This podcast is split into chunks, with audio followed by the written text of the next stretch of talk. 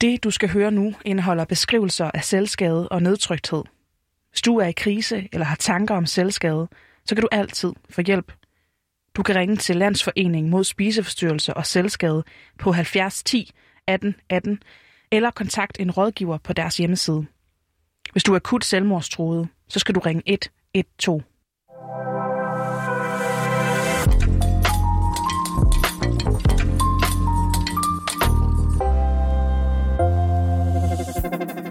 fjerde pige i 9. klasse har på et tidspunkt skadet sig selv. Jeg siger det lige igen. Hver fjerde.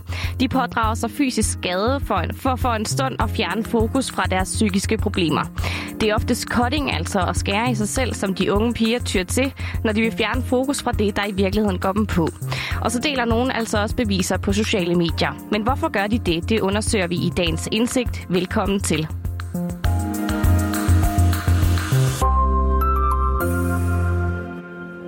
Et ærme er smået op. Underarmen peger direkte mod kameralinsen. Dybe snit, ar fra syninger og uundgåelige tegn på mistrivsel rammer mine øjne.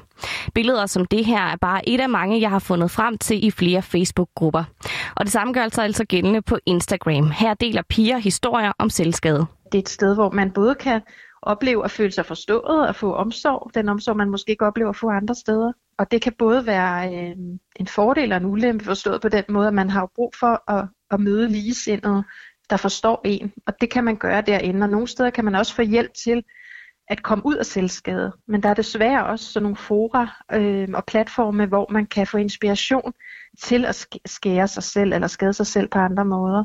Altså hvor, hvor, de simpelthen, hvor det bliver delt billeder af selvskadning. Og det er rigtig uhensigtsmæssigt, fordi det er noget af det, der kan komme til at igangsætte eller vedligeholde selvskadning. Ja, sådan fortæller Malene Angelo, der er psykolog ved Børns Vilkår. Og netop Børns Vilkår og Trykfonden har udgivet en ny rapport, der viser, at hver fjerde pige i 9. klasse har prøvet at skade sig selv. Enten ved at kotte, at krasse sig selv eller slå sig selv. Når vi kigger mod drengene, så er det hver syvende. Spørgeskemaundersøgelsen er lavet blandt 700 skoleelever i 9. klasse, før coronapandemien ramte Danmark. Og en af dem, der også øh, skadede sig selv, da hun gik i 9. klasse, det er Rikke Jørgensen. Hun var 13 år gammel, da hun første gang begyndte at skære i sig selv. Nu er hun så 23 år og er kommet ud på den anden side. I fire år der har hun ikke skåret i sig selv. Men hvorfor startede hun dengang for 10 år siden? Jeg var i en periode, hvor jeg havde det rigtig skidt psykisk, og jeg havde øh, et kæmpe kaos indvendigt, og jeg havde brug for en måde at finde noget ro på. Og så fandt jeg ud af, at man kunne gøre sig selv, og tænkte, at det skal jeg prøve bare lige en enkelt gang. Øhm, men den ene gang blev det to, og lige pludselig blev det rigtig mange gange, og jeg fik skabt en afhængighed af det. Oftest er selvskade et tegn på mistrivsel. Måske bliver man mobbet af ensom eller kritisk i forhold til, hvad man ser i sit eget spejlbillede. Det kan fx også skyldes, at ens forældre er blevet skilt, eller man har mistet et nært familiemedlem. Problemerne er mange og altid forskellige for den enkelte. Da Rikke første gang skar i sig selv, så var det for at blive distraheret fra de ting i sit liv, som var svære. Og den ene gang tog så den anden, og det blev så flugten fra virkeligheden, som hun blev afhængig af. Det var som om resten af verden stoppede med at eksistere, når det var, jeg gjorde det. Alle problemerne forsvandt, og al kaoset forsvandt. Der eksisterede ikke andet end den fysiske smerte. Det var helt klart en øjebliksflugt fra hverdagen og fra kaoset. Altså, det var en, en lappeløsning. Altså, en måde at få det bedre på lige nu og her, som dog på den lange bane var utrolig skadeligt for mig. Og lige præcis det her med, at når man først er begyndt at skade sig selv, så er det svært at stoppe, fortæller Malene Angelo. Det, der er problemet ved det, det er, at det kan øh, for nogen, særligt dem, der øh, sker sig selv, der kan det skabe en form for afhængighed. Fordi afhængighed, fordi det giver en umiddelbar lettelse, og det kan være rart, når man har det rigtig, rigtig dårligt, og det er jo ofte meget alvorlig mistrivsel, der ligger bag. Og så kan man sige, så kan det også på en eller anden måde have en fysisk effekt, sådan så man kan, man kan få en bedre følelse i kroppen. Øh, men det er også meget kortvarigt. Men det er det, man sådan kan blive afhængig af på en eller anden måde. Og det der er problemet er, at det, det hjælper ikke hen ad vejen, så vil der skulle mere og mere til. Og, og så bliver det farligere og farligere, kan man sige, at skære sig selv, fordi det øger også risikoen for, kan man sige, at det kan gå galt, øh, og man kan komme til at gøre større skade på sig selv, end man egentlig ville, og til sidst måske komme til at tage sit eget liv. Ja, det er virkelig barske sager, det her, og lad os så hoppe videre til de sociale medier og dykke ned i, hvordan de takler delingen af selvskade. Indtil videre så findes der faktisk ikke overordnede regler for, hvad man må dele om selvskade. Derfor så er det op til de enkelte medier selv at sætte de her retningslinjer. Under Facebooks egne fællesskabsregler, der er der et punkt, der hedder selvskade. Her står der blandt andet, Selvom vi ikke tillader, at folk bevidst eller ubevidst hylder eller fremmer selvskade, så tillader vi, at folk debatterer emner som dette, fordi vi ønsker, at Facebook skal være et sted, hvor folk kan dele erfaringer, sætte fokus på problemer og bede hinanden om hjælp. Og jeg synes helt ærligt, det lyder helt vildt, når jeg læser det her op. Men hvad siger Facebook egentlig selv til, at øh, billeder af selvskade florerer på deres platform? Det har vi bedt Martin Roby kommentere på. Han er politisk chef for Facebook i de nordiske lande. Det er vi meget ops på, øh, og har været det i nogle år, øh, og i stigende grad vil jeg sige. Fordi vi øh, jo grundlæggende ikke har noget ønske om at være en platform for noget dårligt, men en platform for noget godt. Og selskabet er faktisk et af de områder, der er rigtig, rigtig svært at, øh, at håndtere. Fordi du har jo du har en balance mellem, at det skal være okay for folk at sige, at de har det dårligt. Det skal også være okay for folk at skrive og sige og vise, at de, øh, altså, at de er rigtig kede af det, og de har en svær situation lige nu. Men det er klart, at det skal ikke være okay at dele noget, der inspirerer andre til at begå selvmord eller selvskade eller den slags ting. Man skal finde, øh, finde ud af, hvor man skal trække grænsen øh, lige præcis rigtigt ind i det der, øh, i det mellemrum, kan man sige. For et par uger siden sendte en pige live i en Facebook-gruppe, mens hun skadede sig selv. Det vil altså sige, at gruppens knap 60.000 medlemmer frit kunne se med, hvis de ville. Videoen her den har skabt stor debat i gruppen, for hvorfor gik administratorerne ikke ind og lagde videoen ned? Eller hvorfor gjorde Facebook ikke noget?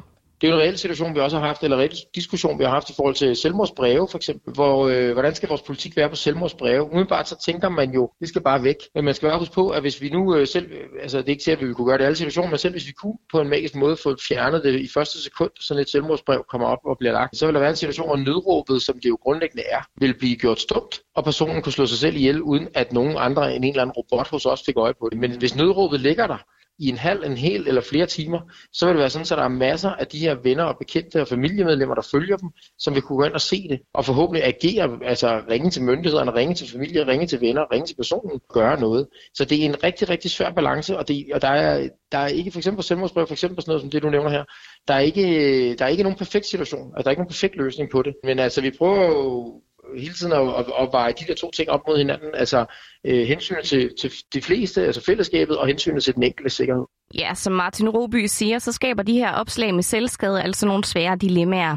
Men Rikke Jørgensen mener ikke, at de her Facebook-grupper, hvor folk de deler tanker, billeder og videoer om selvskade, de gør noget godt. Jeg forstår ikke, at man gør det, det må jeg om. Jeg kan ikke se meningen med at skulle dele billederne af sin selvskade, og jeg tænker, at det er utrolig usundt. Jeg tænker sagtens, man kan dele omkring af sine følelser, og det at man gør det, og hvad der gør, man gør det og sådan noget. Og man har helt sikkert et fællesskab, hvor man kan støtte hinanden.